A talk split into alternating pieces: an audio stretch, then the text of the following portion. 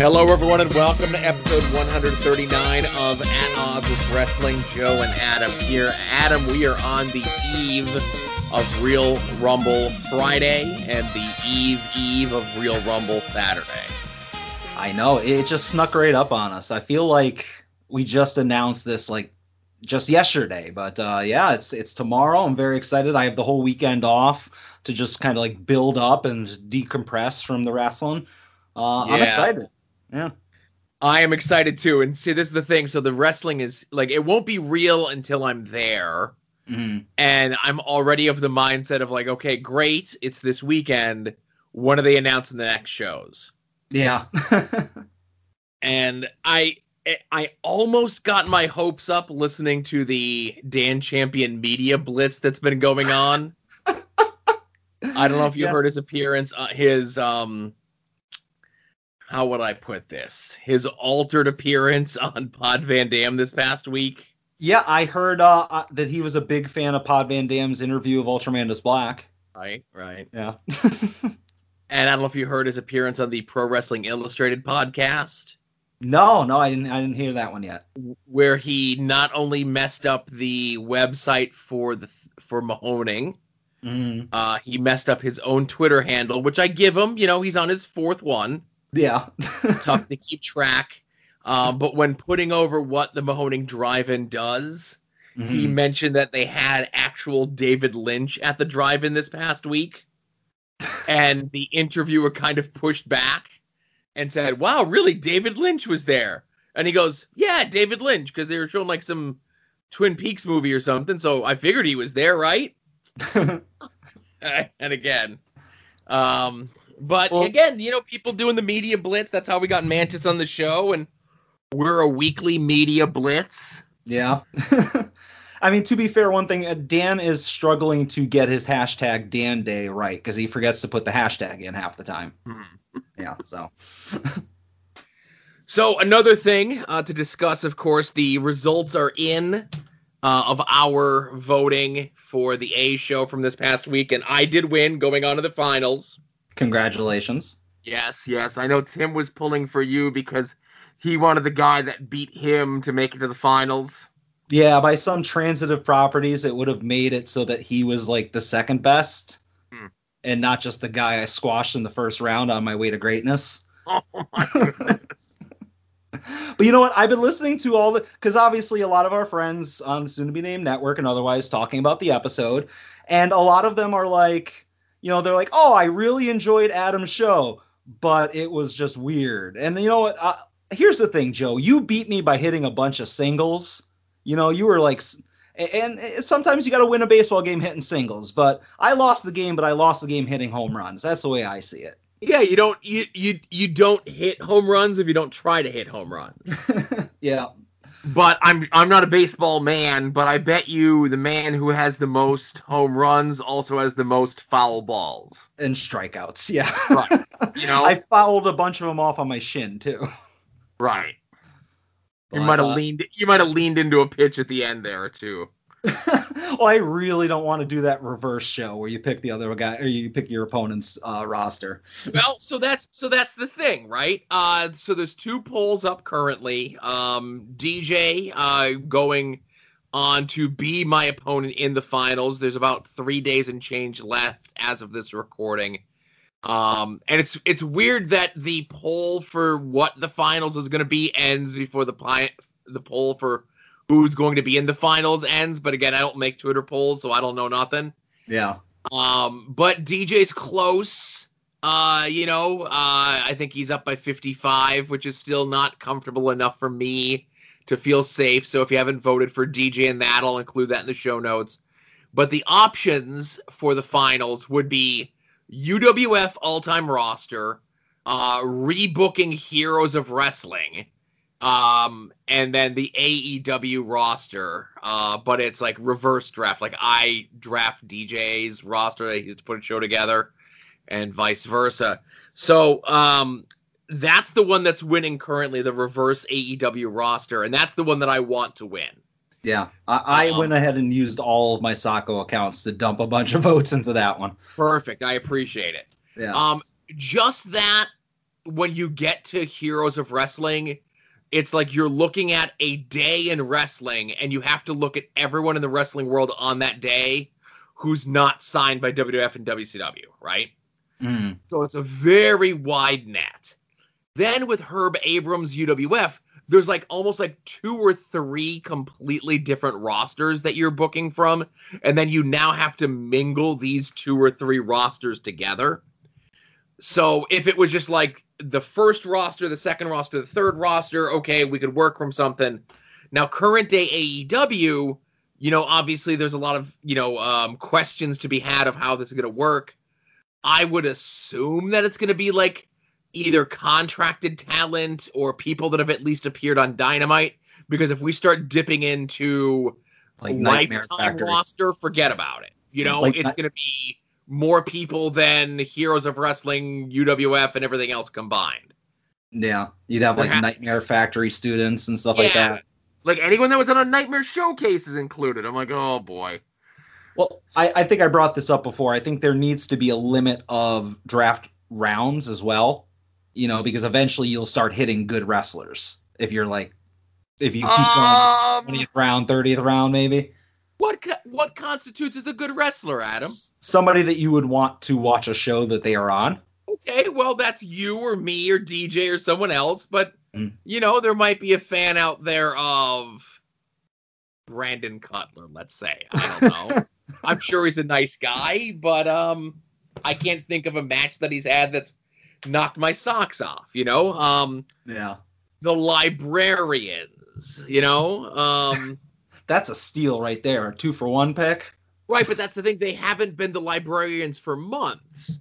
So it has to be like some sort of window. You just can't do I, I don't think you can do an all-time lifetime AEW roster. There has to be some sort of parameter set. So I'm hoping that when that poll closes and then we have a week after that to figure it all out, that Yeah. we can all come to some sort of common ground and figure things out from there so I could start working my reverse draft. Plus, you have to figure when you get to the seventh round, the Adam Van pick, you guys have to pick like the worst wrestler from another company. Now, see, that's the thing. Do I pick the worst? Now, well, I don't want to give away my strategy, but do I pick the worst wrestler from somewhere else?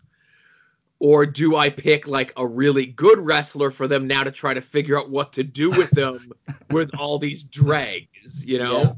Yeah, that's a good question. But uh, well, good luck when you make your appearance. Uh, Right. I I wish you bring the championship here. That way, uh, by Tim's logic, I would be the second best drafter because the guy who beat me would be the champion. And Uh, uh, I don't know if it works that way. I think that would make DJ second best, and you know, then you and George would have to have some sort of playoff. But whatever. I you know what I think as much as I feel my appearance on the A show has been a breath of fresh air, uh, I think I need to to sit back for a little while, uh, let other people go in there, let them have a return to normalcy, and uh, then when uh, WCW 2000 rears its ugly head, maybe uh, season three or something like that, I'll tell you what, Joe, I already have my idea booked, and it might break the show. So let's save it for a while. Well, I don't know if you saw, they already announced um, that one of the like season two episodes that are coming up is going to be the Boar. Uh, they haven't announced who his opponent is, but they did say it's going to be uh, WCW 1994, which is about as good as a roster you can get. You know, you can book almost two completely different promotions. You know, prior to the summer and post the summer. You know. Yeah. Well, 94 is no 2000. I want to say that first. And plus, I don't want to pull my shenanigans with the boar. He's big and scary. Uh, he, uh, you're half right. He's big, but he's not scary. He's a he, he's a doll. So anyway, I don't want to I don't want to blow up anybody's spot and expose them for being you know nice or something. Um, but now Boar doesn't put it out there that he's like some sort of horrible person. You know. no, I don't mean that. I just Yeah. mean like he might beat me up. Oh, gotcha, gotcha. All right. So enough about that. Let's get into this. And now, At Odds with Wrestling presents This Day in Wrestling History. Be this day in wrestling history. And it's going to be kind of a slipshod this day in wrestling history. Uh, we're going to kind of go from somewhat importance to least importance and so on and so forth, right? Mm. Uh, so on this day uh, in wrestling history was World Wrestling Entertainment uh, Judgment Day in 2001. Um, a very a very interesting card. This was during was this yeah so this was right before the invasion stuff was about to begin um we're about oh boy we're about a pay-per-view away from benoit getting injured and being out for the entire eva- invasion where the next night on raw is when triple h like blows out his quad stomping on a punch and he's out for the entire invasion uh, but this is a you know a, a very interesting pay per view. All things being said, you know the Kurt Angle Chris Benoit uh, two out of three falls match for the medals. Uh, Benoit and Jericho becoming the tag team champions. You know the two man power trip stuff. But it's also Chyna's last match in World Wrestling Entertainment. Hmm. Okay. Uh, Yeah, you know, that's all blurry. I, I, I would have figured it would have been later. No, this was it, man. Like she beats Lita. Um, there was some, you know, disputes over her being kind of pushed down to being like a women's wrestler as opposed to what she was before. Mm. And uh, you know, obviously it led to uh, some disagreements and stuff. But yeah, this was her last match. All right.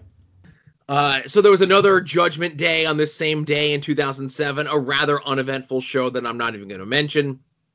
Uh, also on this day in 2012 is the Chikara event anniversario, the Og and I from the Highline Ballroom in Manhattan. Oh, that Uh, sounds interesting. I, I, yeah, I'd this- like to watch that. This this would have been the homework assignment for this week, uh, but this will be the homework assignment in like three weeks when I get to assign homework again, whatever the hell it is, right? Yeah. Uh, but a very interesting card: Dasher Hatfield versus Colt Cabana, uh, Soldier Ant and Green Ant versus Los Ice Creams, 3.0 versus 17 of the Shard, uh, Eddie Kingston versus Jigsaw in the main event, and Sarah Del Rey versus Meiko Satomura, uh, and various and sundry other things as well. Now, also, as I mentioned, as we bounce around, uh, also on this day was a rare ECW doubleheader in 1995. Uh, this was part of the weekend events of the Malenko Guerrero Classic, where Eddie Guerrero and Dean Malenko had three matches over the course of two days to see who would be the better man. Shock, it ended up in a draw. Eddie won one night, Dean won the other night, and the other night ended up in a draw. Uh, but this day, the afternoon show at the Flagstaff in Jim Thorpe, Pennsylvania, is my second ever ECW show I ever went to. Okay. I think uh, Flagstaff might have been my second as well, but it wasn't for like another year or two. Yeah, uh, I was at the Flagstaff show the month prior. Flagstaff typically would run the Friday night before the ECW arena events, but this one because like they did like this weird doubleheader thing, they got a Saturday. So the event from the Flagstaff was uh, Stevie Richards against Hack Meyers, the Tasmaniac versus Raven uh, in their only encounter Hmm. ever. Uh, Tommy Dreamer versus Ron Simmons, which sounds like a very odd match on paper. Hmm. Uh, Shane Douglas versus Two Cold Scorpio, Dean Malenko versus Eddie Guerrero, Sandman versus Cactus Jack, and in the main event, it was a six-man tag match of Stevie Richards working double duty and the Pitbulls taking on the Public Enemy and local promoter Doug Flax. Okay. Okay, so he was like the guy, I guess, that got them the building or whatever it was. So He was like- blame. Right, he was a local like Jamoke, and he got to have this match. Like he did an angle on the previous Flagstaff show, and then he did this match on this Flagstaff show, and he never was seen ever again wrestling on a Flagstaff show. Um, th- before this event, um, you know, when me and my buddies drove from uh, northeastern Pennsylvania down to Jim Thorpe, on our way there because this was back in the days when you know they didn't outlaw the fans from bringing the weapons and so forth right Mhm.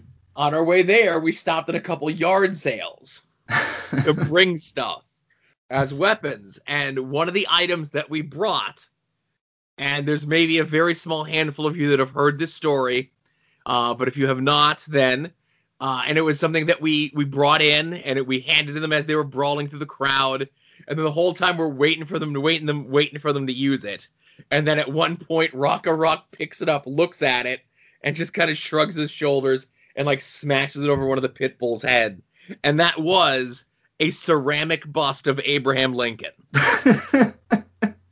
Did it shatter? Yes. and we went crazy. Like it was a bunch of us. Um, we just went out of our minds. It was awesome. Uh, but yeah, it was very uh, again second time I ever went to the ECW uh, to see an ECW show. Um, again, I would regularly hit the Flagstaff shows up until October, and then uh, you know we'll get to October when we get to October. You know. Yeah. The first time I ever went to the Flagstaff, uh, I was 16, maybe 17.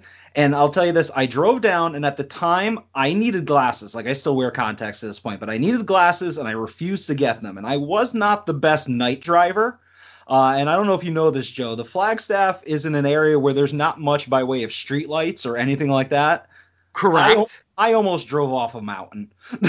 oh boy. I was like, is this the streets? And I came within a couple inches of just driving off of a cliff because there was obviously no GPS. You're trying to look at handwritten in directions in reverse to go home. Uh, it was not my brightest day. I think I got contacts shortly thereafter. Yeah, that'll do it for you. Yeah. But to get to the Flagstaff, like you have to take the turnpike, you have to drive up a mountain, Yeah. down a mountain, and then up a very steep mountain. Yeah. Uh, it might have been my descent from the steep mountain that almost got me. Yeah, that'll do it to you. But there was a time last year, pre-pandemic, where my wife and I went to go see Artie Lange in that area at some theater and stuff. And if we had more time, I was gonna be like, "Oh, let's go look to see what the Flagstaff looks like. Is it still standing, or is it fallen off the side of the cliff that it was on?" Just in a big landslide. Exactly. Um, but last but not least, and again, it's crazy to think about, but on this day, uh, ten years ago, Macho Man Randy Savage died. Yeah, I mean, he was already, as, as you saw from watching the uh, Dark Side of the Ring, he was already out of the public eye for a while. You know, he was getting his shit together, and it just came out of nowhere. You know. Yeah, he really hadn't done much, like an uh, an assorted appearance here or there. Um, and I think maybe the summer prior, he did a thing with Mattel at uh, San Diego Comic Con, where like he wasn't there, but he did a video Mm.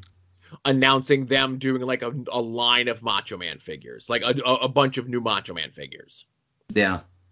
And that was like the first time people had seen him in like maybe five years in any sort of public whatever. And everyone's like, oh, well, maybe this means, you know, this is how they're to get uh, Macho Man to do something like with WF proper again. And uh, it never happened. And it sucks, man, you know, but.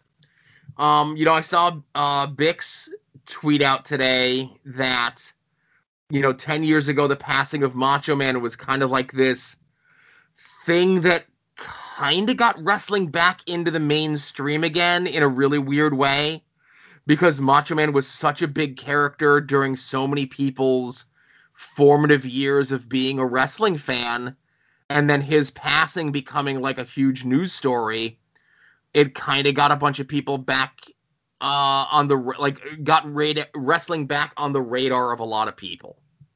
Yeah. And he, for me, he's one of those guys that, like, I always appreciated Macho Man, you know, growing up, watching him in WWF, watching him in WCW. But I didn't realize until after he was gone, like, how high up he ranks amongst my favorite wrestlers. You know, it was, it took, like, him passing for me to be like, holy shit, I really like Macho Man, you know? And sadly, that happens too often with a lot of these guys. Yeah, you know, and as a kid growing up, you know, I was never a Hulkamaniac. I was always a fan of Yes, the bad same. guys. Um, and Macho Man was like the like after WrestleMania one was like the bad guy who was primed against Hulk Hogan. You know, he Mhm. even when he was feuding with Tito Santana, he would regularly cut promos on like I'm beating Tito Santana so I could become the Intercontinental Champion to become the World Champion. You know. Yeah. Um, and Macho Man was just always one of my favorites, like growing up. Um, kind of fell off his WCW run a little bit just because I wasn't watching WCW for like 94, 95 until like the NWO stuff. But uh, you know, Macho was always like a guy. He, you know, even in even though he was like an over the top giant cartoon himself, um, there was always like an air of danger when the Macho Man was on the screen. You know, especially yeah. in those later years. now let me ask you this. Obviously, you know, we saw in the Dark Side of the Ring documentary that by the time he had passed, he had basically put in wrestling behind him. You know, he wasn't really doing much. Uh, as you mentioned, the toy thing. Do you think if he had, you know, obviously he had, if he had not died in that car crash, if he would have ever mended fences, if we would have gotten the Hall of Fame induction or something to that effect? Or was the bridge burned too badly? In your opinion? He would have absolutely been back. Yeah. Um, if they got Warrior and they got Bruno, they absolutely would have got Macho Man. You think it would have been, you know, trips knocking on the door type deal? Probably. It, it yeah. and that's the thing. It might have been after Bruno and after Warrior. Um, maybe definitely after Bruno, maybe not after Warrior. Maybe after Warrior, you'd be like, all right, maybe I need to stay away. Yeah. um, but I think if Macho, and again, I want to make sure that I have my timeline correct here. Don't. And you get typing. I apologize. Yeah. Right. So Bruno ends up going into the WWE Hall of Fame two years later. Um. So if Macho was still alive, I think uh him seeing Bruno go in, they would have got Macho after that. Okay. I mean, I would have loved to have seen it. You know. Yeah. And he ends up going in as part of like the Poffo family, whatever, whatever, right? Mm. But still, um, it would have been, yeah. Yeah, what are you gonna do? All right, so uh, that's it for this day in wrestling history. Like I said, a little bit bigger of one, just because I had that ECW story, of course. Let's get into likes and dislikes from this past week, Adam. And again, of course, I'll defer to you. All right, as always, I like to go ahead and uh, steal something that I know you're going to talk about if I'm also going to talk about it and do it right off the rip. Uh, and I'm going to go with the dislike. I, obviously, this could fit easily in either category, but I shall explain, and I will be quick, and I will defer the rest of my time to you, Joe. And that is two days ago, the WWE releasing a bunch of folks. Uh, some of them not necessarily deserving. Shout out Jake Clemens. Shout out to uh, Brandi Lauren. But obviously, some other shout folks- out Brandi Lauren. Oh yeah, hit me up. Uh, but obviously, She's there's available uh, from what I hear. Oh, uh, so obviously there's there's a name that it's getting all the headlines, and uh, the reason why this is in my dislikes, uh, I do not dislike the fact that your boy Drake Wuertz was released.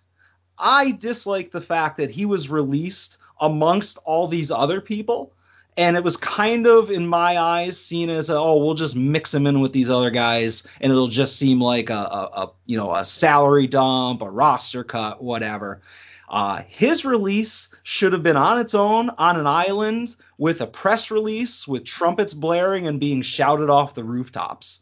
Uh, now, I get that today we had the pleasure of seeing that Velveteen Dream was released, and that was, as far as I know, by itself. Um, but again, to no fanfare uh, on the WWE's part, I think that uh, obviously these releases should be a hey noted scumbag was released by our company. We apologize and we will try to not let this happen again. And the fact that it was just kind of mixed in with the other releases uh, that bothered me. But happy to see him gone don't let the door hit him on the way out and do not book him in the promotions but uh, the rest of the time is yours joe well again you kind of shit over my entire segment here for this no. like absolutely 100% completely but that's why we don't rehearse beforehand so I did have in my dislikes, of course, the folks that were released from NXT. Uh, you know, Vanessa Borne had a great look. Uh, I think they did not. I think they might have used her once in 14 months. Uh, Jessamyn Duke uh, was part of Ronda's crew. Um, you know, she essentially got paid to sit at home and play video games for four years. Hmm. Uh, Kavita Devi, I'm not really sure who that is.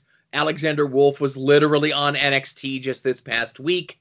Um, Skylar's story is Brandi Lauren's new fake name. Uh, she got like one segment on TV in a hot tub with uh, Damian Priest, and if that's not uh, cursed, I don't know what is. That was a great segment, though. right. Uh, as Ezra Judge, who uh, apparently people should be sending thank you notes to. Mm. And uh, the saddest one, of course, Jake Clemens getting released. Uh, real bummed about that. But if anyone could land on their feet, it's Jake. Uh, a lot of people claim that they're hustlers when it comes to professional wrestling. Jake legitimately is a hustler when it comes to professional wrestling. Uh, he got his job at WWE through sheer grit busting his ass, doing exactly what he needed to do, uh, and then some at sacrifice of a lot of different things. And now that he's back on the Indies, I would not be surprised to see him somewhere else in the near future. He was just announced by AIW he will be at the Broski and Meyer show. Right, of course he will be. and I wouldn't be surprised to see Jake make his way back to WWE at some point in the near future. Yeah. Uh, but that's my dislikes. Okay. stole my dislike because now I'm going to piggyback onto that with a like. All right. I like the fact that World Wrestling Entertainment released uh, not only today by itself uh, Velveteen Dream, but also Drake Younger yesterday. Um, now, I like the fact that he's unemployed, and I like the fact that he was released as part of a group of people. Because if he was released by himself, singled out for the horrible things that he has been doing for well over a year, and WWE has maybe they suspended him once and they took away like it's one of those things where uh Dave Attell has a joke in his act, and this maybe applies maybe doesn't, where there was a guy who was arrested for fucking a horse. and he says to be arrested for fucking a horse means you were warned many many times. So drake younger was warned many many times. He had had referee stuff taken away from him. He had the booking of extra talent stuff taken away from him. He had you know all these things slowly and slowly taken away from him before he just no longer had a job so if he was released by himself as you say, trumpets blaring, this huge announcement that we're getting rid of this piece of cra- crap, that would have embolstered him and empowered him to become this martyr and make him stronger in that QAnon weird conservative religious world that he is now going to attempt to be a star in. Because he was released as a group of eight or nine people, he's just a group of eight or nine people. Do you and I know that they released these other people to do this as a camouflage to rob him of that power on his way out? I wasn't told this, but I would hmm. almost say certainly say that's the reason why. Um, hopefully this allows Drake Younger to just fade into obscurity. We never hear his name again. We never see his face again. I know he has that wrestling show that he keeps advertising that's taking place in Florida sometime next month that has him and Larry Zbyszko's kid and Matt Morgan and Low Ki on it. I hope that's the only wrestling booking he ever gets. I know that he has been calling people looking for bookings, and I know for the most part they've been telling him no. There's going to be some promoter out there. I saw some dickbag on like a Facebook group say, if booked the right way, Drake Younger could be the biggest heel in the history of independent wrestling that's a stupid person who said that.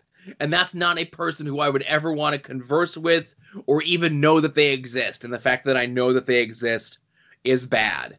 Mm-hmm. Now, a bunch of the stuff that Drake has done and has said and so forth um, has come out from this, and obviously no names attached to it. Um, it's been heavily alluded to that one of the guys that got a release, that Ezra Judge, was the one who threatened to kick Drake's ass over all of this. Mm-hmm. And that might be the reason why he was released as well. You know, we have to have like a zero tolerance policy for this sort of thing.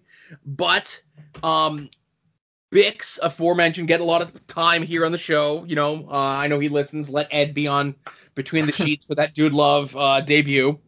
But uh, him, Bix, being on that QAnon Anonymous podcast going through like what the duties of a WWF referee is. And it's one of those things like maybe as a wrestling fan or smart wrestling fan or whatever you want to consider yourself, sometimes you take for granted what the actual duties of a WWF referee is. And you know, uh, you know, obviously it's counting the pinfall, being involved in the in the match in some sort of way, um, relaying messages back and forth to people who are in the gorilla position, you know, going to breaks and stuff like that. But also, your job as a referee is the safety and well being of the people wrestling in the ring. If someone gets hurt, the referee is supposed to be there to check on them and relay that message to medical or backstage that this person is hurt. It's them to make that decision.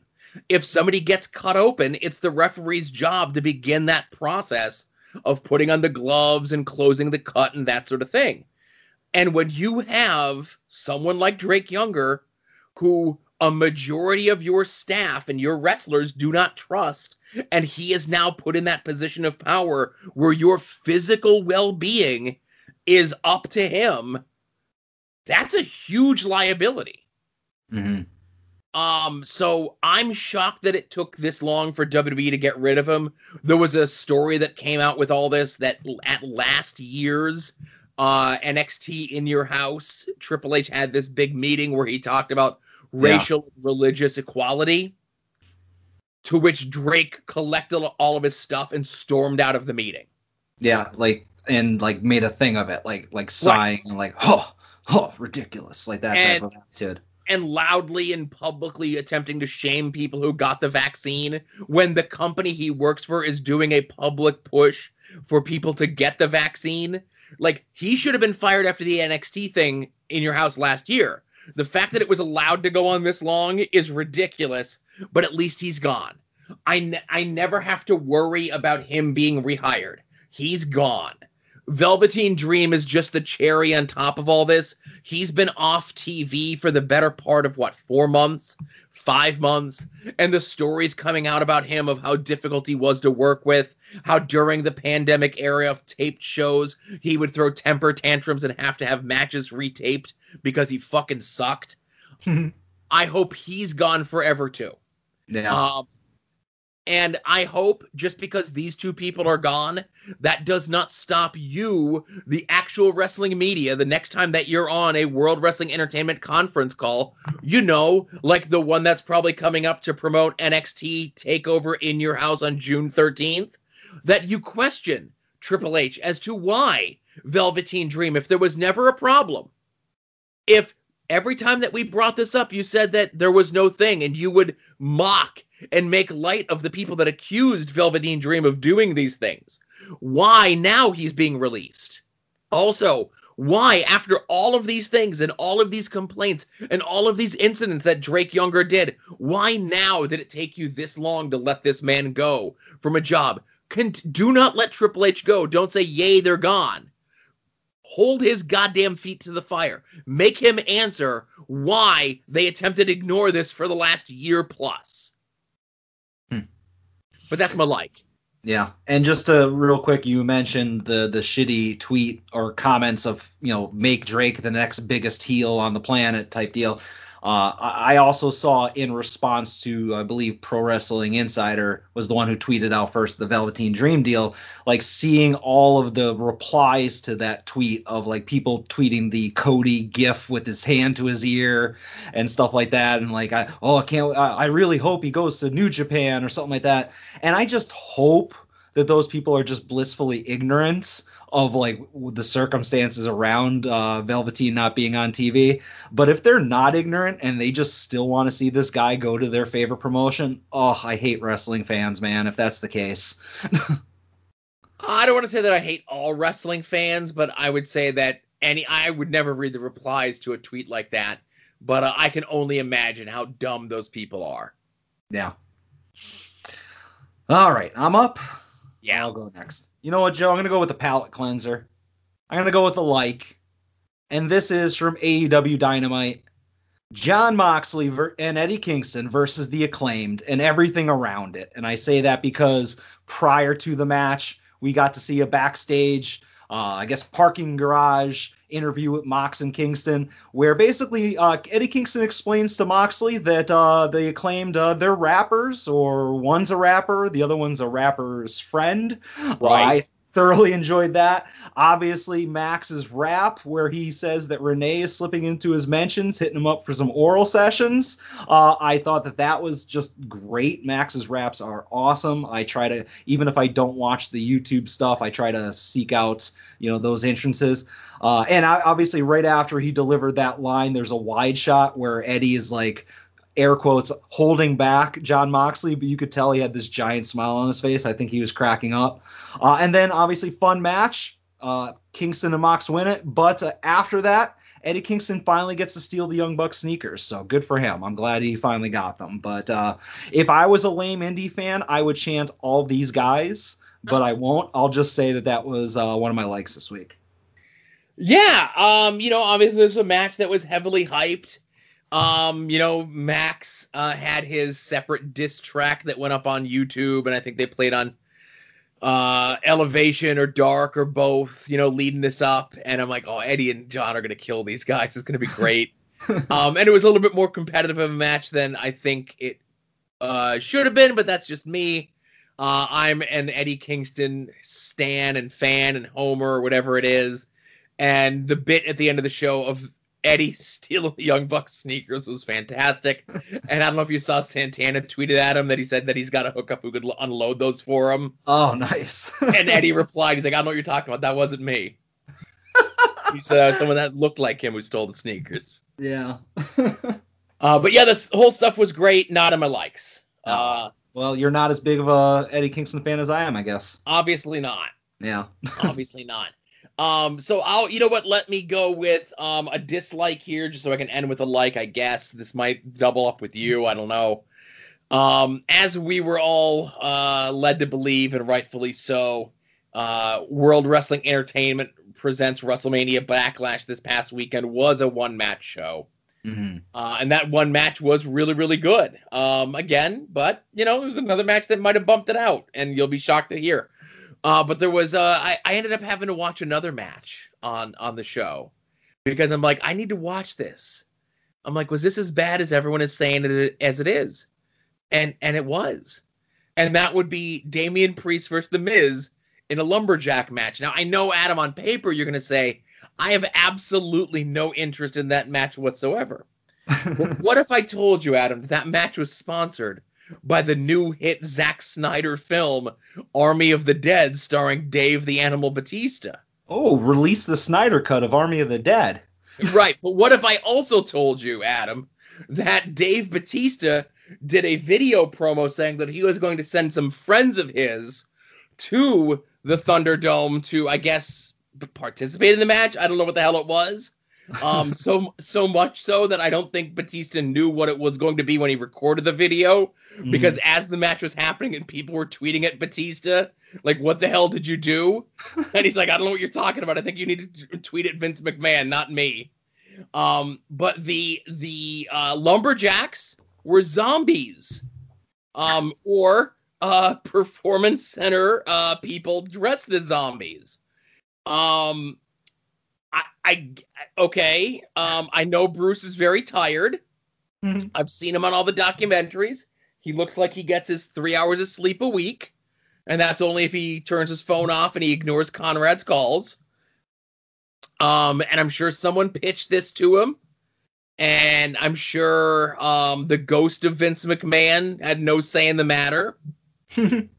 Um, I could see someone saying that this might have been a good idea on paper. Uh, but it's not as bad as everyone says that it is, but it was still pretty bad. Um, I know we're supposed to suspend our disbelief when it comes to the world of sports entertainment, but when actual PC people are like tweeting out the makeup process of all this, like I don't know if you're gonna have us believe that it's real zombies, like when we know it's not real zombies, and I know WWE is making movies, pal. Mhm. Um, not bad, more stupid than anything else, and more short-sighted than anything else. Now, Joe, I want to read to you verbatim what I wrote in my notes for my second dislike this week. All right. It's- it says zombies question mark. I don't know. I didn't watch it. It sounds lame. That was the extent of my second dislike this week. Gotcha.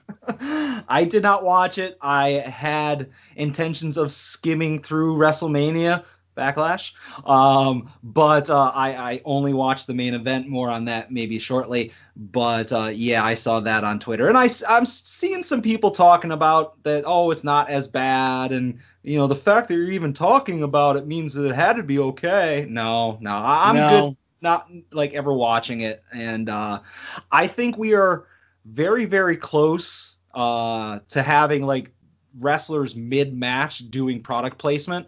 You know like i'm not saying putting a logo on the ring or something like that uh, or the aprons because that's almost subtle. That's a ufc type thing. I think at some point you're gonna have like you know aj styles like take a refreshing drink of coca-cola during the match and have the commentators put it over i think that we're getting real close to that um, but this zombie movie plug is uh, is a step in that direction. You're like somebody slaps on a chin lock and then looks directly at the camera and plugs their appearance on a podcast or something. Sure. you never know. All right, since we overlap there, we might overlap here, Joe. My other like this week is the one match from the one match pay per view WrestleMania Backlash. Roman Reigns, Mr. Ooh Ah, High Chief himself versus Cesaro. Uh, this was, as I said, the only match that I checked out. I knew, obviously, going into this, Cesaro wasn't winning this match. Uh, and I actually watched this a couple days after I'd already seen my doubts being, you know, validated on Twitter. So I knew what I was getting, but I still wanted to check it out. Uh, I don't know if you know this, Joe. Cesaro's very, very good at wrestling. I heard. I Yeah. heard. Yeah. And uh, Roman Reigns, uh, p- okay at wrestling, but really, really good at this story that he's telling. I don't know if you're aware of that. Uh, also very aware of that as well. Yes, yes. Yeah. Uh, but I mean, obviously, this match was all based around the fact that uh, Cesaro injured his arm. A lot of his offense was limited. I love the fact that at one point he does a hero comeback clothesline on Roman, you know, and obviously Cesaro's selling it because he hit him with the, the bad arm. But I think Cesaro's like arm, like right near the elbow joint, started bleeding. I think he like had uh Roman's veneers like take a bite out of him. I thought that was funny. But uh, you know, Cesaro tries to whip out a corkscrew springboard uppercut. It was met with an Orange Cassidy punch. And obviously the finish where Cesaro was unable to break out of the guillotine because, you know, he needs the strength of his weakened arm. I thought it was just great storytelling. I could have done without the uh, Seth Rollins stuff at the end, but I thoroughly enjoyed the match, even knowing, you know, exactly what was going to happen. So that's my other like. Uh, again, uh, I like this match a lot, but there was another match I saw this week that I liked more. Oh, well. and we'll we'll we'll talk about that now here in my likes. And I watched a lot of wrestling this week. I like wrestling.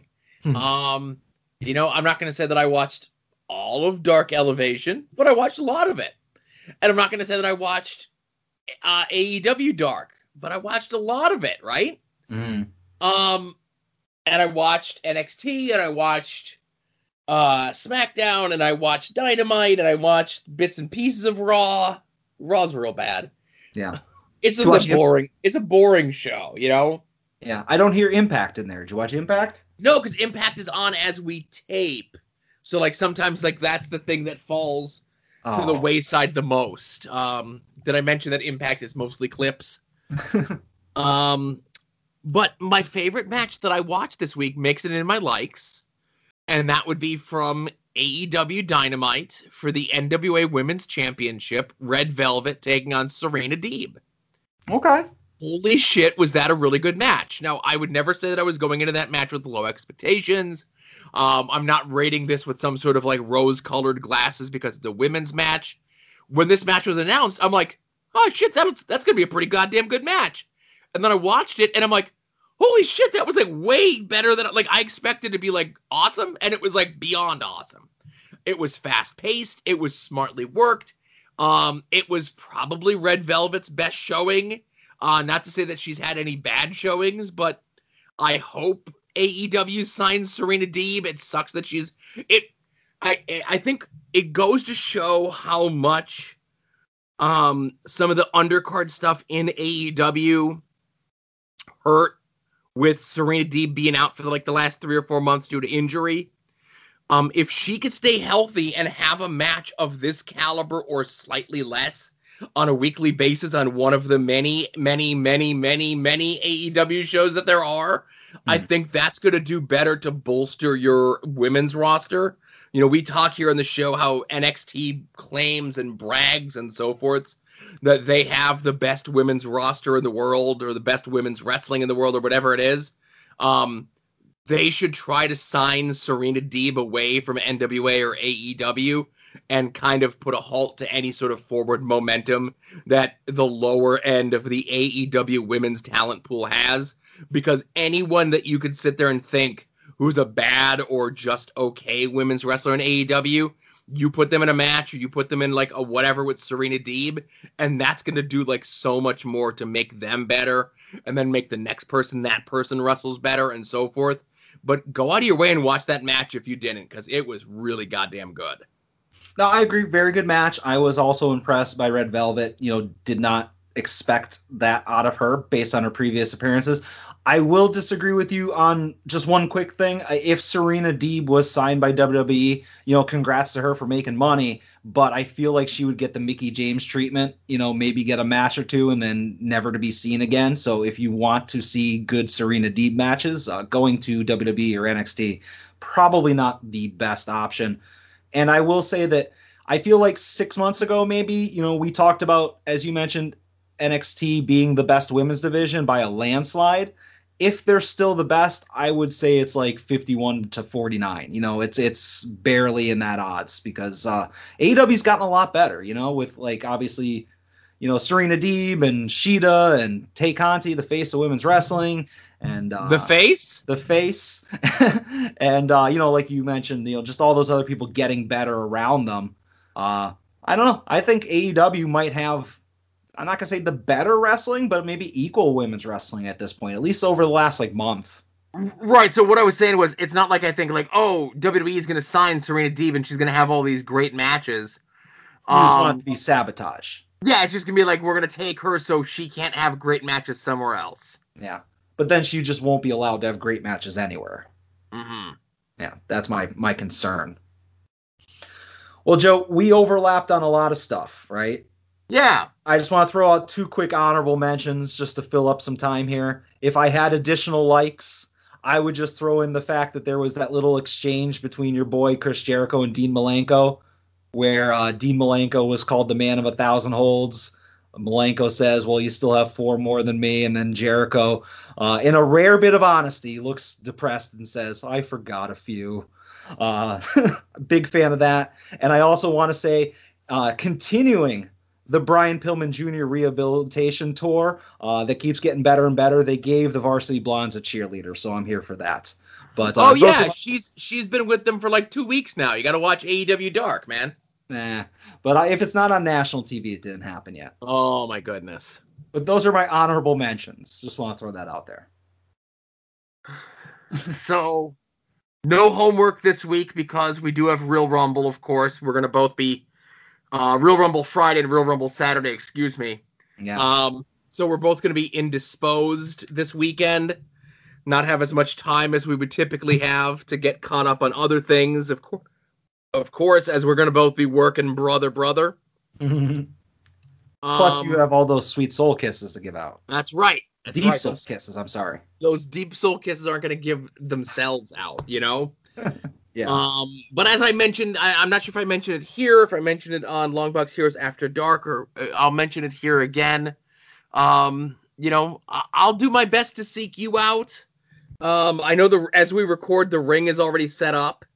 Um, so there's going to be less work to do on Friday, but there's going to be more work to do on Saturday to break the ring down mm-hmm. before it gets nightfall. You know, um, I will do my best to be as glad handy and you know say hi and take pictures of everyone. And please do not be afraid or whatever to come up. Uh, obviously not while I'm you know Adam and I are commentating the matches, but you know there's plenty of time before. There's plenty of time afterwards. Come up, say hi, be friendly. Um, assume uh, I don't know you because your picture on Twitter or your name on pic- Twitter is something that I don't know or don't recognize, and that's not what you look like in real person, and that's not what you call yourself in real person, uh, in real life or whatever. Um, but I'm excited for the show. Um, you know, it's a it's a chance to get out and you know everyone says a, a return to normalcy, whatever. Um, as much as something called Dan Day can be considered normal. Uh, but Mahoning, uh, or LVAC, Mahoning Drive In, whatever, did put something up stating that Orange Cassidy, Bryce Remsburg, and the rest of the Real Rumble roster will be available for photo ops, and there will be plenty of merch to purchase. So, uh, be that as it is, um, you know, there's going to be opportunity to get a chance to meet all of your favorite LVAC and uh, Real Rumble type folks there. Uh, good wrestling planned. There's surprises planned. A lot of people that I haven't seen in a long, long time that I'm looking forward to seeing in every way, shape, or form. So I'm excited for this weekend, Adam.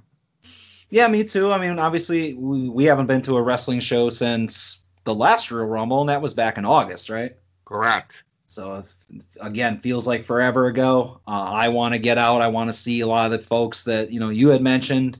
I want to meet some new people. I want to watch some wrestling. I want to call some wrestling, and uh, I want to watch some movies. I'm excited for this.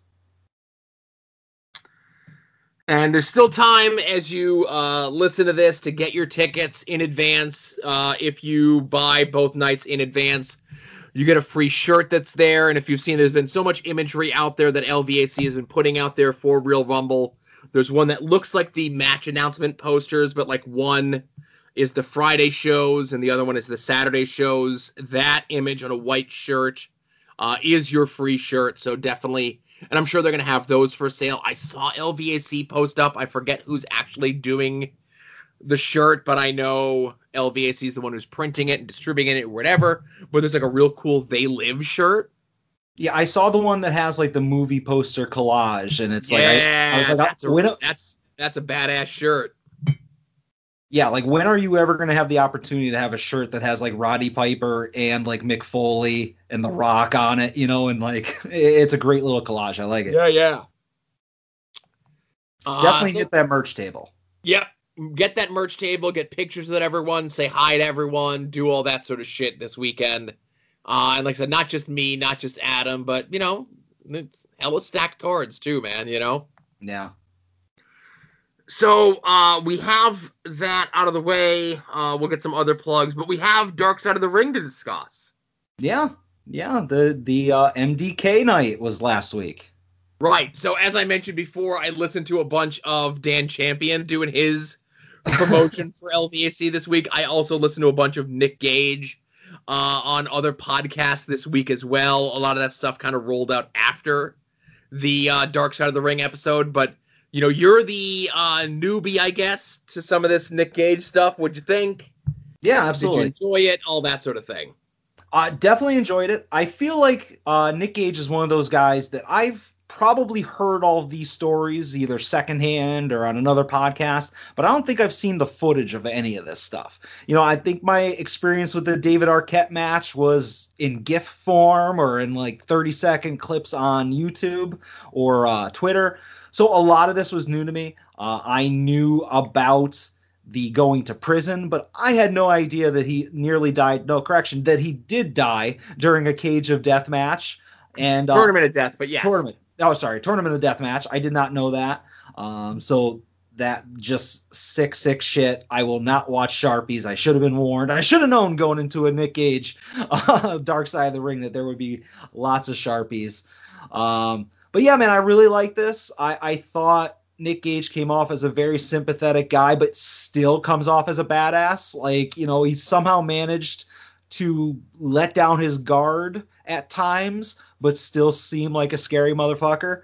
Yeah. Um, and then obviously, you know, you got to feel for him because you know all the shit that he's gone through between like what he's experienced and living being homeless and you know losing his brother after being estranged for so long um, again lot of stuff that i have never been exposed to visually uh, stuff that i've heard about before but uh, I, I thoroughly enjoyed it. I think this falls into I mentioned last week. There's going to be stuff that I know everything about, like the Pillman, and there's going to be stuff that I know nothing about, which is a lot of the uh, upcoming episodes. This one fell right in the middle, but uh, I did enjoy it a lot. Yeah, um, it's crazy to see Nick Gage alongside like Brian Pillman, Ultimate Warrior, Dynamite Kid, like guys that were on national TV for years and years and years. I think that just goes to show how big of a deal uh, the reach of what Nick Gage's story is.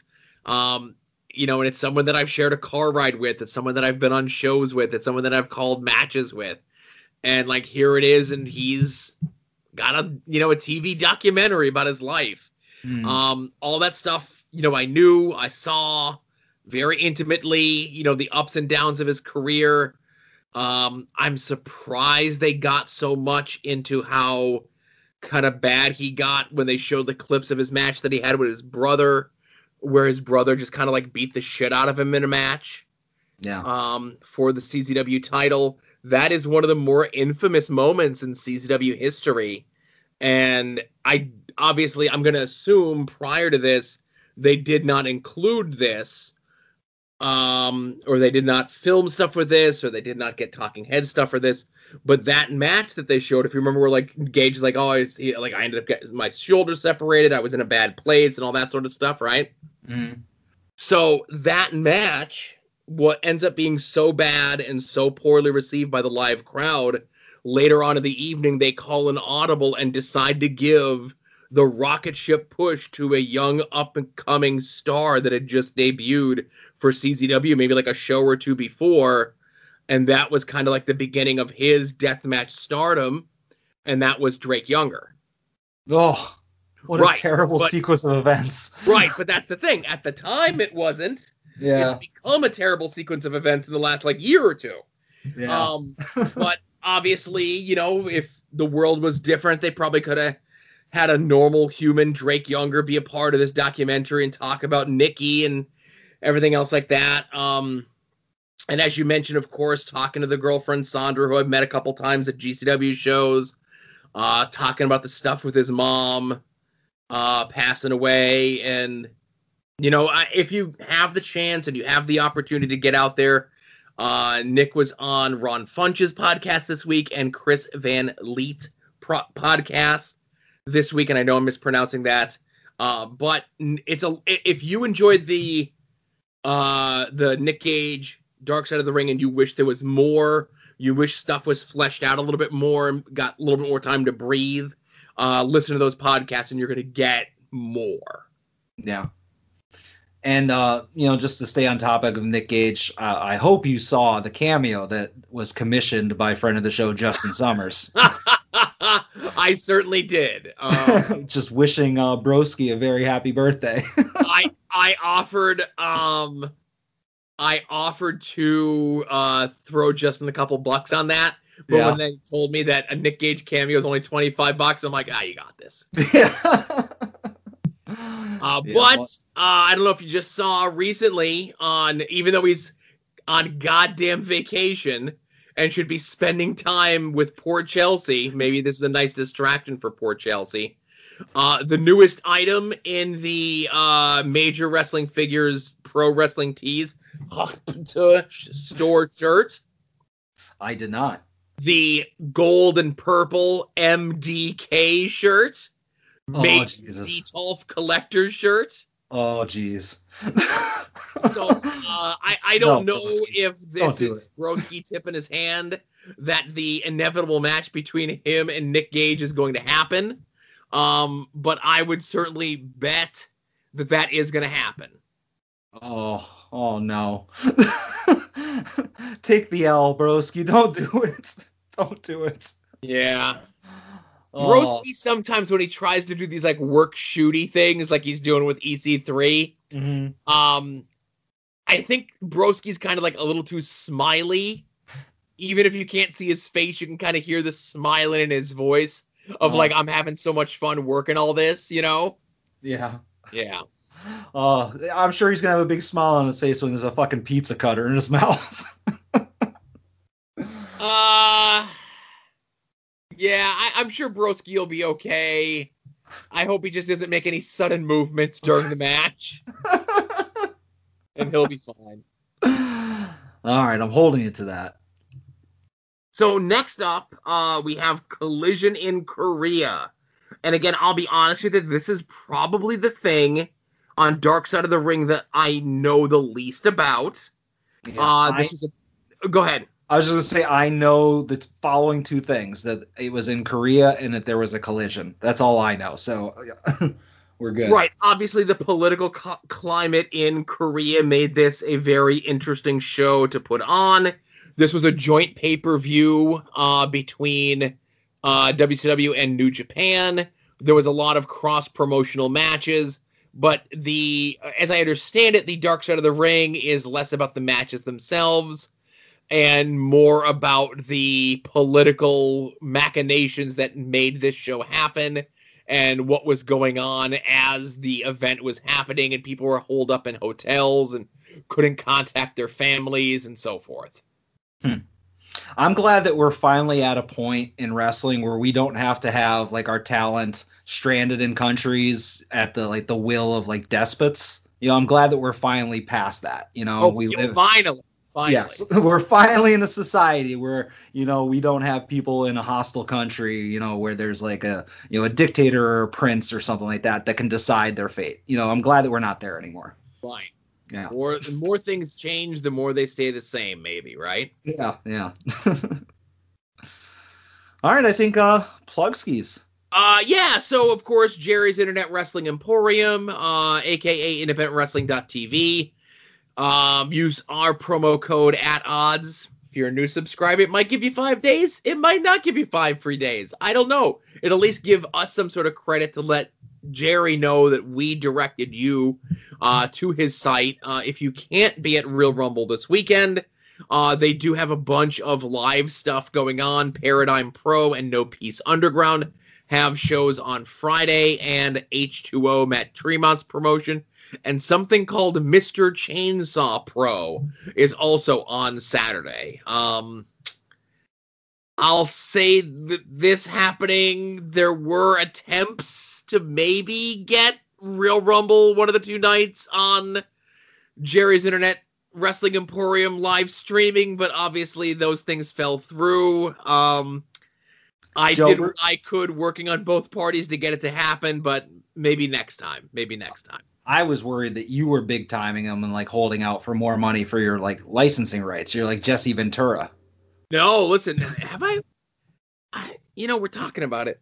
Have I ever mentioned that story on here that when I left Chikara, it was suggested to me by no less than three people, maybe four, that I should have went and like done what Jesse did and incorporated like my name and my likeness and all that other stuff because you know Chikara is real big on like owning all of the stuff that they do, especially Mhm. like from a certain point.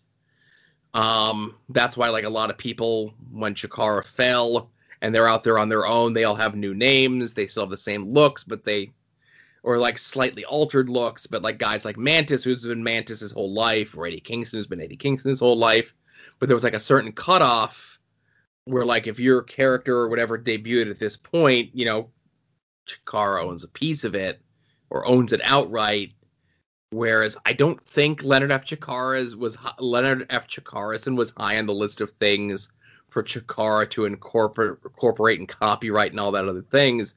But I was suggested by people to do that so that uh, Quack would need to pull all the stuff off of the Chikaratopia and all that other jazz. And uh, like I thought about it for a hot minute, but I'm like, no, because that's gonna screw up like all the other people that are there, and then that's gonna be, you know, because they wouldn't like re-edit the shows to take my voice or my likeness or my name out. They would just take all those shows off, which is a lot of shows.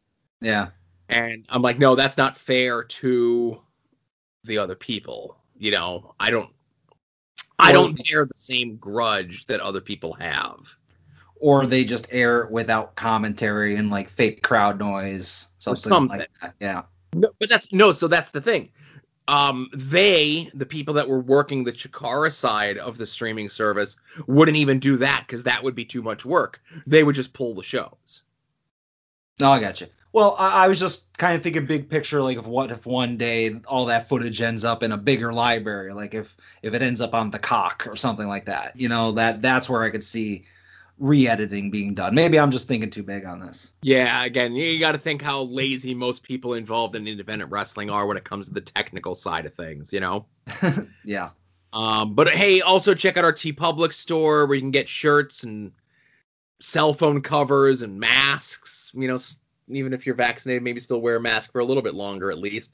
Um, with our logos, stuff inspired by this show, uh, over at our TeePublic store, which is tinyurl.com slash longboxheroes, which is, you know, the mothership of the soon to be named network, whatever. Uh, 35% off uh, everything until Saturday there. And uh, again, of course, we have a bunch of direct relation and indirect relation podcast friends, do we not, Adam? Absolutely. Uh, those include, but are not limited to, Final Wrestling Place, We Need Wrestling. Porch Talk had an all new episode drop today, and I have it under good authority. There may be a, a supplemental episode recording this weekend. Joe. Oh, no. Yes. Uh, Wrestling Cheers, Pod Van Dam, Between the Sheets, The House Show Podcast, Viewer's Choice, The A Show, and for those of you that don't listen to Longbox Heroes After Dark in the correct listening order, this Friday tune in so you can hear how your podcast partner Todd was added to a certain list that I am a member of, a list that a lot of people don't want to be on. So tune in and find out about that. He starts getting cardboard cutouts of stuff in his house. I'm calling the police. Hopefully, it doesn't come to that. Let's hope that, not. Yeah that's it for the proper show, Joe. All right. So uh I guess thanks for listening. Episode 139. Uh at odds with wrestling. And now it's time for weekly purchases because I got a couple. Yay! two. well, I, as I mentioned last week, uh, I am done making purchases until Toyhio. However, the caveat is I have to also be able to buy Funko Pops because if Funko Pops come out and I need them, I need to buy them. So they're excluded.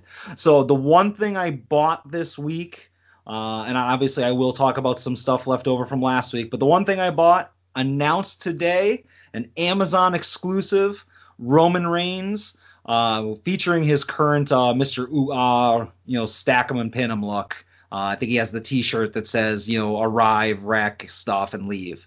So that went for sale today. I picked that up. Used always the uh, Longbox Heroes click through to acquire that because I heard you guys are like business partners. Is that true? Like you're directly affiliated? No, with, no, uh, no, Amazon? no, no, no. See, don't even joke about that. People got their shit pulled, and I had to fight back in January to make sure our shit didn't get pulled over this. Uh, no, no, no. It's just uh, an uh, uh, um, no, no affiliation whatsoever. Um, you know, it's an uh, uh, they call it an advertising fee. Oh, okay. Yeah, for us directing you to their site. No, no, come on now. Don't don't, fuck around about that. I didn't realize it was such a serious matter, but uh, check check out that Funko. It's pretty awesome. It's uh, the big dog. Um, so I picked that up today. So what do you got, Joe? All right. Well, I, like many other people that I saw tweeting out their pictures yesterday, I, I tweeted out the box that mine came in. Um, I was saving the actual picture for the item uh, next to my breakfast this Saturday morning at about 10:30 Eastern Time, uh, because they said it was going to be available, and when it was, I was going to get it, and that would be my Everrise Rules coffee mug. Oh, is it the same exact one they use uh, on the show every week? It is the same. It's not the exact same one. Oh, well, yes. That Chase Parker and Matt Martel uh, uh, put up to their supple lips, but I would say that it's from the same SKU lot as theirs. Okay, nice. I uh, I might get one of those. I need a new new coffee cup. It goes right along. It goes right alongside that uh, Dick Tracy one that I got from a friend of the uh, comic book show, Josh. Oh well, if that wasn't a gift from Josh, I would recommend you smash that. But uh, no. All right. Um, I will just throw out real quick here. I purchased last week several uh, different figures. Nothing really jumps out. I bought a Marvel Legends Winter Soldier figure based on the Falcon and Winter Soldier show. Uh, and I bought Star Wars Black Series figures of Boba Fett and another Mandalorian figure because I realized after I bought the carbonized, like metallic Mandalorian, I did not have the standard, like non carbonized, and I needed that. So, uh, filled in a bunch of figure holes, so to speak. Gotcha. Figure holes. holes in my collection. Okay. I thought you meant like the holes in their feet so they could stand up on pegs. Oh, I'd have to open them out of the package to see that. Uh, that'll never happen. Touche. Yes. Uh, so the other thing that I got this week was a pre-order. Um, it's supposed to be shipping sometime in June. Uh, and that would be from the Twitter account, which is a great Twitter account, WCW Worldwide. Oh, I uh, not affiliated with World Championship Wrestling in any way, shape, or form. Uh, but he did put up a, I would say, an homage uh, shirt replica, something or other, of the fir- one of the first ever Sting shirts. Uh, you could either get it on a white shirt or a uh, a black shirt, and it's it has like the pink scorpion on it, and it says Sting Fatal Encounter. Um, I got me. I pre-ordered me one of those. What color? I got the black one. I'm a fat guy. I don't wear white clothes. okay, fair enough. Yeah, I saw you tweet that out. I was like, oh, that's pretty cool.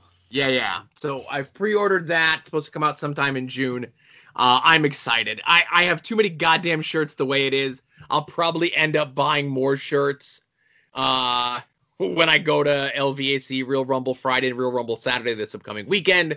Uh, but I don't know. I like shirts. Yeah, no, I hear you. I I, I already have a couple shirts earmarked waiting for me at LVAC, so uh, I'm in the same boat. All right. Uh, one other thing that I purchased, I remember publicly trashing this item when it was announced. Uh, but uh, well, maybe stay tuned here. Uh, Joe, we've talked before about the Transformers mashups. You know, they did like a Transformers Back to the Future DeLorean, and they did like a Transformers uh, Ghostbusters Ecto One. Have you seen those before? Yeah. So I have all those. But a couple months ago, Hasbro unveiled or released uh, a crossover with the X Men cartoon, and it's like a, a Blackbird jet called the X-Spanse. Did you see that? No, I did not. All right, so they announced that it was like sixty-five bucks. I was like, eh, I don't like it enough to spend sixty-five bucks on it, Joe. But you know what? I do like it enough to spend thirty bucks when it went on sale on Target's website. There you go. Yeah, so I added that. Didn't really want it, but I love deals, so I got that. But uh Joe, if you have anything else, I have a main event here finally. No, I got nothing else. That's it. Just those two things this week. All right. I finally broke down and I bought the absolute last Marvel Legends movie prop that I did not own, Joe. I bought Stormbreaker, the Stormbreaker axe. Okay. And now I am 100% complete with every Marvel Legends pr- movie prop until those motherfuckers announced another one two days ago. I saw I saw your tweet about that. Yes. Yeah. I literally had Stormbreaker sitting on my front porch. I'm at work. I'm looking at it through my ring camera. I'm like, I can't get can't wait to get home and play with you. and then I get a freaking alert from Hasbro saying, check out what's available for pre-order. And I'm like, oh, this should be a fun email to open. And what is it? A Marvel Legends Infinity Gauntlet, uh, but the Iron Man version, so the Hulk version. And now I need to friggin' buy that. It never ends, Joe. It never ends. Well, luckily you're on a spending freeze, so you can't pre-order it. When does the pre-order go live? Oh, it, it went. It, they go live immediately. Oh, okay. Now the thing with these props is, I'm gonna say, hold on, I'm knocking on wood here. Uh, they don't sell out. So like you usually have about a year of availability before it dries up. So this can wait until after Toyhio, until you know after uh, everything kind of settles back down. Uh, but uh, yeah, I thought I was done, but I wasn't, Joe. I was so excited to talk about Stormbreaker because I had teased it for weeks and weeks on this thing. Uh, but no, I'm not done now. So did they is there a date of when uh the Hulk Iron Man Infinity Gauntlet comes out? Uh, the Hulk one's the one that's already out. This is the Iron Man version. So it's Oh, like okay. a skinnier, more flexible one, and the gems are magnetized and can come out and stuff like that. Um, I, I think it just says coming soon, but usually it's about a month before they release. So you know, maybe mid to late June. So you do know that Mhm. once that comes out, they're just going to announce the next one, right? Don't do this to me. yeah, no, I recognize that. No, every once in a while there is one that I don't want though. So I have skipped a couple. I skipped uh, the Black Panther helmet. I skipped the Star Lord helmet, and I initially skipped the Ant Man helmet, but I only picked that up because it was like twenty bucks on clearance at GameStop. So I got that for like eighty bucks off. Uh, but I never even opened it. Um, so there are a couple that I skipped. So there's a chance that after I get that other glove, that maybe the next thing they announce I will skip. But who's kidding who? I probably won't. So what's going to happen once they get the official licensee and they start putting X-Men stuff and Fantastic Four stuff in the Marvel Cinematic movies and that just opens up two new, two new whole kettles of fish for them to add stuff to these prop replica things? I will tell you that I will not care. I am not a Fantastic Four guy. Really? an X Men guy, yeah. So I can't see any items. Like if you look at the mutants, aside from Wolverine's claws, which aren't really a weapon per se, as they are a part of him, I don't think there's anybody who has like a, an accessory that they're that's they're synonymous for because they're kind of their powers is themselves. Same thing with Fantastic Four. Like are they going to do a do- Doctor Doom helmet? You know, Yes. that's. Yeah, that's not me. I, I have no emotional attachment to any of that. I think that if the next five years was dedicated to Marvel Legends props for X Men and Fantastic Four, I'd say thank you to my wallet and uh, good day. You know, I'd be fine with that. So on the Fantastic Four side, you have uh, the Ultimate Nullifier. Nah. Uh, you have on the X Men side, you have Cyclops' ruby quartz visor, Nah. and you have uh, Professor X's wheelchair. Oh, like a full form wheelchair. Yeah. uh, you have a Magneto helmet. They could do. Uh, uh See, there you check go. in on me. Check in on me again. It depends on you know how cool Magneto is in the in the MCU. I don't know. And that's just off the top of my head. And like I said, I, I, a Doom replica mask or something, uh, Yeah. I think is going to be like your first one out of the box. You know? Yeah. I would not want the mask of some C-rate Spider-Man villain. Wow. Oh my goodness. That's a call, uh, buddy. uh, a replica of Silver Surfer's surfboard. oh, I could just steal that from my local comic shop. Okay. You're not allowed to touch that though. oh, that's just what the sign says. I'm trying to think what like you could probably get away with like some Alicia Masters like sculptures of things, like a bust of someone. They can get away with that sort of thing, you know. Uh, Uh, and I'm trying to think, is there like any sort of like Skrull tech? Maybe they could throw in there. yeah, I mean, you're scraping the bottom of the barrel there. Like, you, you can't compare like some type of unnamed Skrull tech to like Mjolnir or you know uh, an Iron Man helmet or, or a Cap's shield or Cap's other shield or Cap's third shield. You know, like there's no comparison there. Uh, so I don't know. I, I feel like I'm a, a a core MCU guy. I don't know. We'll see. We'll see what happens when it comes. We'll, we'll revisit this again in a future episode of Weekly Purchases. Right, right. Oh, I think we got a while on this one. Yeah. But that's all I got, Joe. Yeah, I think that's it. That's enough, though. You know. Absolutely. Thank you for listening. Episode 139 of At Odds with Wrestling. For Adam, this is Joe. Again, saying be safe, enjoy some wrestling, get the vaccine, and I hope to see you this weekend at Real Rumble Friday and Real Rumble Saturday.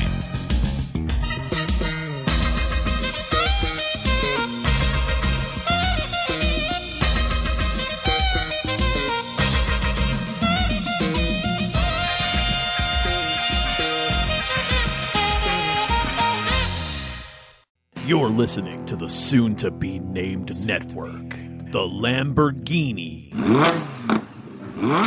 of podcast networks.